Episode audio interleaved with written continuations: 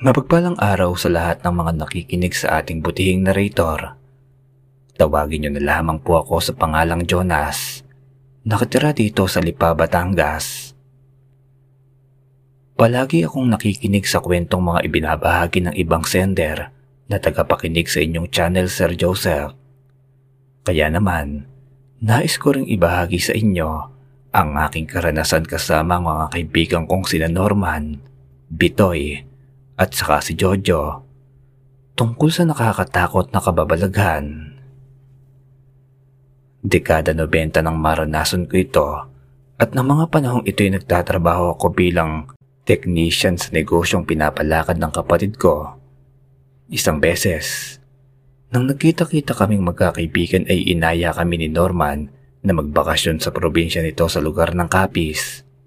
Malapit na kasi umano ang pagdiriwang ng kapistahan sa kanila kung kaya't magbabakasyon siya ng dalawang linggo sa kanilang baryo. Ano na mga pre, sasama ba kayo sa aking magbakasyon? Pangungulit na tanong niya sa amin ni Jojo at Bitoy. Sandali naman akong napaisip kung may gagawin ba ako ng mga susunod na linggo. Kung kailan ang araw ng pagbabakasyon ni Norman, baka kasi kapag papayag akong sumama rito, eh may mga bigla ang gagawin pa pala akong trabaho kaya naman eh may lakad akong iba. Eh, ang balita ko tol, marami raw naninira ang aswang sa lugar nyo ah. Totoo ba yun? Sambit pa ni Jojo. Siguro, yun ang sabi ng karamihan. Pero sa tingin ko'y malayo naman sa amin yun. Mga nasa kasaluksulukang lugar pa naman nakatirang mga sinasabi nilang aswang. Saka huwag kayong magalala. Dahil akong bahala sa inyo kapag naroon na tayo. Hindi ko naman kayo pababayaan eh. Tugon ni Norman. Anya pa, simula pagkabata niya umano'y ni minsan ay hindi pa siya nakakakita ng aswang. Nakakarinig ng mga huni ng wakwak oo pero parang naging normal na raw sa mga naninirahan sa kanilang baryo ang makarinig ng huni ng wakwak. Binabaliwala na lamang nila yon Bastang mahalagay wala naman silang nababalita ang may aswang na namiminsala sa kanilang baryo. Mukhang nakakatakot naman palang pumunta sa inyo, tol. Baka mamaya hindi na kami makabalik pa dito. Anya pa ni Bitoy at mahahalata mo ritong hindi pa man pumayag na sumamang magbakasyon ay natutuwag na. Baliw ka talaga, palalaki mong tao napakaduwag mo. Puti ba yung itlog mo? Ganyan kakaduwag. Umagalpak naman ako ng tawa dahil sa tinura ng kaibigan ko para na itong napipikon sa dami ng mga tanong ni na Jojo at Pitoy sa kanya. Kaya naman, pumayag na akong sumama sa kanya para naman makapagbakasyon na rin ako at makapamasyal sa ibang lugar. Paminsan-minsan din kasi, puro na lamang trabaho kasi ang ginagawa ko simula na magkaedad na akong 18. Oh, pumayag na si paring Jonas at Bitoy ikaw na lang hindi sumasang-ayon parang Jojo. Sige na, sumama ka na sa amin para naman ma-enjoy mo ang kabinataan mo. Pangungulit pang muli ni Norman. Parang sinabi mo naman sa akin ng tanda-tanda ko na't kailangang enjoy ko ang buhay ko. Bulalas pang wika ni Jojo. Dahil sa pangungulit nga ni Norman ay wala nang nagawa pang kaibigan namin si Jojo kundi ang pumayag ng sumamang magbakasyon. Pagka-uwi ko sa bahay, nadatnan ko ang aking inang nakaupo sa sala at mukhang hinihintay ang pag-uwi ko. Kaya naman pagkapasok ko ay nagmano muna ako sa kanya bago dumiretso na sa kwarto at napasalampak ng higa. Kinabukasan, habang nagkakape ako ay tinanong ako ng aking ina kung saan ako nang galing at ginabi na ako ng pag-uwi kagabi. Sinabi ko naman sa kanyang nakipagkita lamang ako sa mga kaibigan ko.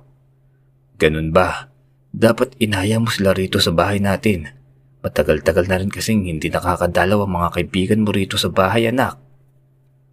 Sabat ng aking ama. Sinabi ko naman sa aking amang sa susunod na lamang sila ay ayain dito sa bahay dahil magbabakasyon pa si Norman sa probinsya nito.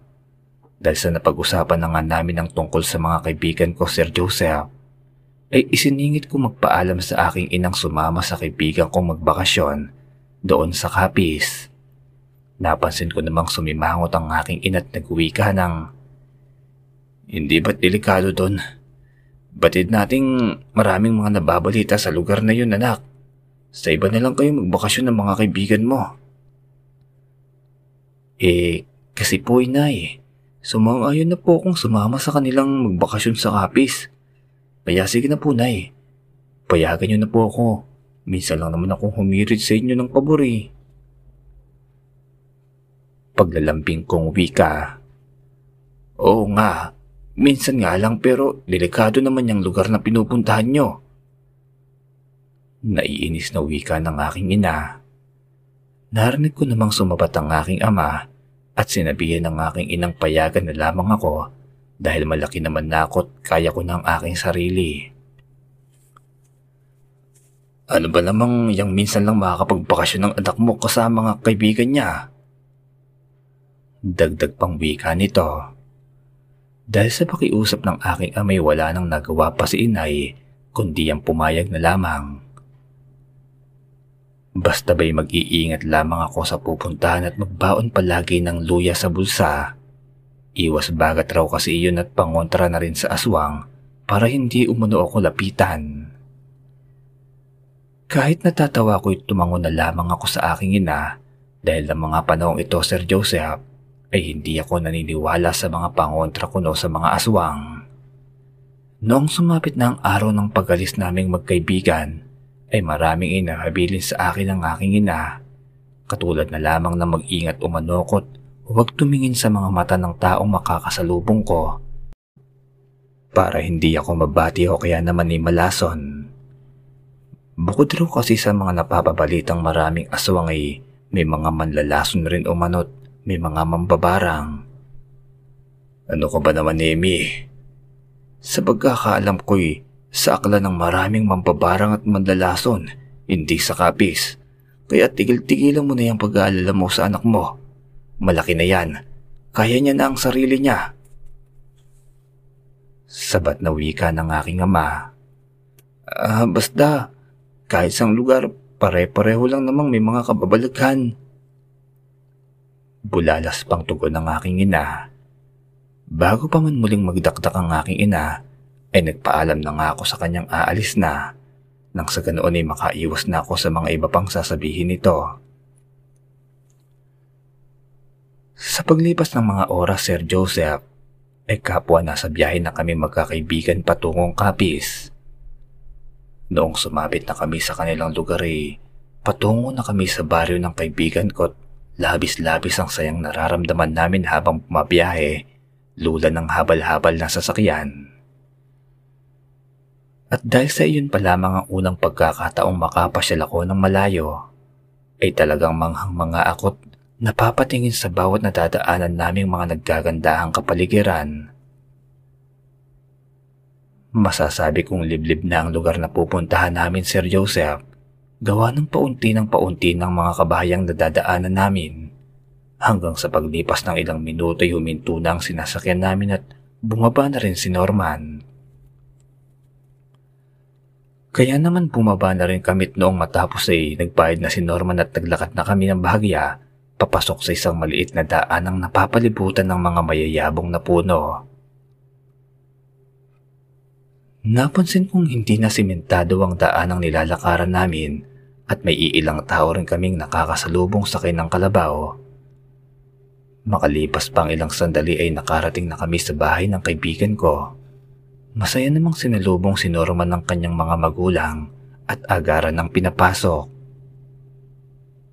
Hindi ka man lang napusabing darating ka ngayon anak. Ang buong akala ko'y nasa susunod na araw pa. Masayang wika pa ng kanyang ina nang makapasok na nga kami, pinagpahinga na muna kami sa mahabang upuan at agarang naghain ng makakain ng mga magulang ng kaibigan ko. Masasabi kong mabait ang mga magulang ng kaibigan ko, Sir Joseph. Magilaw ang mga ito at palangiti. Kahit napayak lamang ang kanilang pamumuhay ay mukha namang masayahin ng pamilya ni Norman. Dahil sa kahit na natapos na kaming kumain ay Panay pa rin ang pagkukwento ng mga masasayang bagay ng ama ni Norman. At dahil nga sa mga pagod kaming pareho ng kaibigan ko, Sapagkat napakahaba ng biniyahe namin, kung kaya't nagwika ang kaibigan ko magpapahinga na muna kami at mamaya na lamang magkwentuhan pagkagising. Siya siya, sige na. Magpahinga na muna kayo at magkakati ako ng manok para pagkagising nyo ay magiinuman tayo. Masayang tugon pa ng ama ni Norman. Sige po tay, mamaya na lang po pagkagising. Tugon ng kaibigan ko at nagtungo na nga kami sa isang silid. Pagkapasok ko'y saka pa lamang ako nakaramdam ng pagod. Kaya naman noong mailapat ko na ang aking katawan sa higaan ay hindi ko na namalayang pang nakatulog ako. Hapon na nang magising ako at pagkagising ko ay nakita kong wala na sa higaan ng mga kaibigan ko. Narinig ko naman mga boses nilang nagtatawanan at naroroon sa salat nagtatawanan talaga. Kaya naman bumangon na ako at lumabas na ng silid. Tama nga ang kutob ko dahil pagkalabas ko'y nasa sala ng mga ito't hinihimay ng manok na kinati ng ama ni Norman. Gising ka na pala tol, halika na't Maya-maya lamang ay mag-uumpisan tayong mag-inuman. Lulutuin lang to ni tatay saglit tong manok at magtatagay na tayo. Nakangiti pang pag-aayang wika sa akin ni Norman. Sa paglipas nga ng mga oras at natapos ng magluto ng pulutan ang ama ni Norman, ay nag-umpisa na kaming mag-inuman. Masaya at magkiliw sa pagkukwentuhan ng ama ni Norman at ito rin ang tanggero namin. Hanggang sa lumipas na nga ang mga oras at nilamon na ng dilimang kalupaan ay napansin kong lagpas kalahati na lamang ang galon ng alak. Paano ba yan? Malapit nang maubos itong alak natin. Aalis muna ako at bibili ng alak sa tindahan ni Aling Lucia. Uwi ka pa ng ama ni Norman. Kagad namang sumabat ang kaibigan kong si Norman at nagwikang kami na umanuang bibili sa tindahan dahil may bibilin pa raw siyang iba sa tindahan na pwedeng gawing pulutan. Nako, wag na. Ako na anak. Saka malayo-layo pa ang bilihan ng alak. May dadaanan pa kayong tabi ng palayan at niyugan bago makarating sa tindahan. Wika pa ng ama ni Norman. Ayos lang po tay. Hindi pa naman kami lasing eh. Kaya pa naming maglakad. Saka para na rin makapaglakad-lakad itong mga kaibigan ko. Anya pa ni Norman. Siya sige, kayo ang bahala. Hintayin ko na lamang kayo rito sa bahay at lulutuin ko na lamang iyong natirang karn isasabaw ko. Tugon ng ama ni Norman. Noong palabas na nga kami ng bahay, narinig kong pinaalalahanan si Norman ng kanyang ina at nag-uwi ka itong mag-iingat raw kami sa daanan at magmadaling umuwi dahil itong mga nakaraan lamang daw ay laganap ang balitang may aswang sa baryo nila.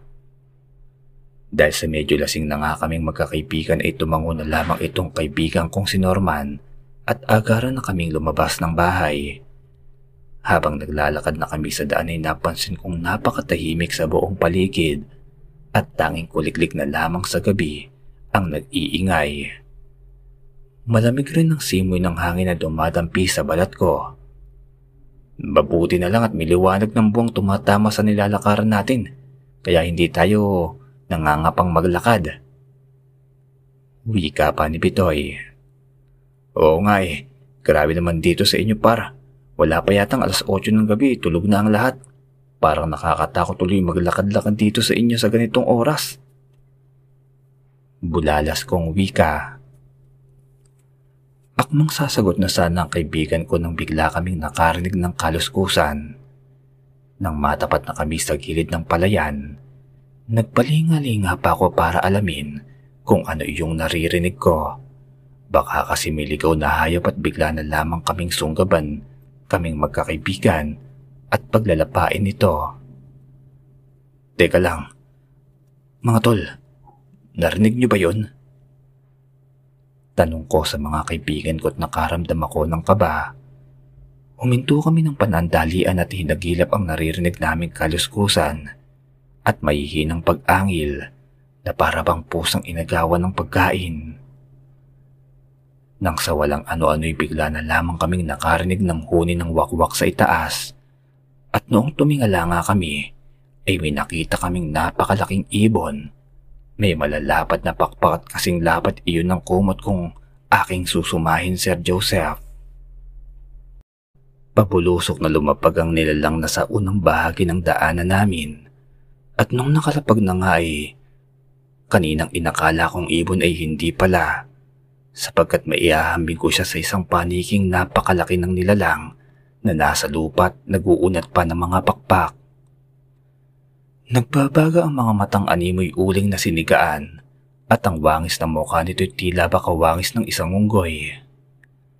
Labis-labis na hilakbot ang nadarama ko ng mga sandaling yon at hindi ko na napigilang magtaas ng mga balahibo ko sa batok. Noong nag-aarangkadang habulin na sana kami ng nilalang Sir Joseph, ay sumigaw itong kaibigan kong si Norman at nagwikang tumakbo na kami pabalik dahil aswang ang nilalang na nasa harapan namin. Putak titol, tumakbo tayo, may aswang. Aswang ang nilalang na yung buwisit.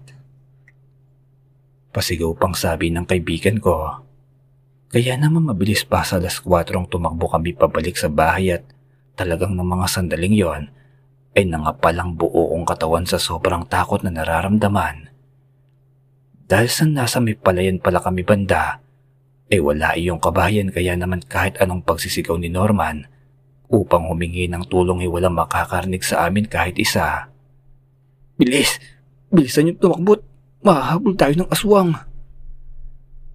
Muling sigaw pa sa amin ng kaibigan ko.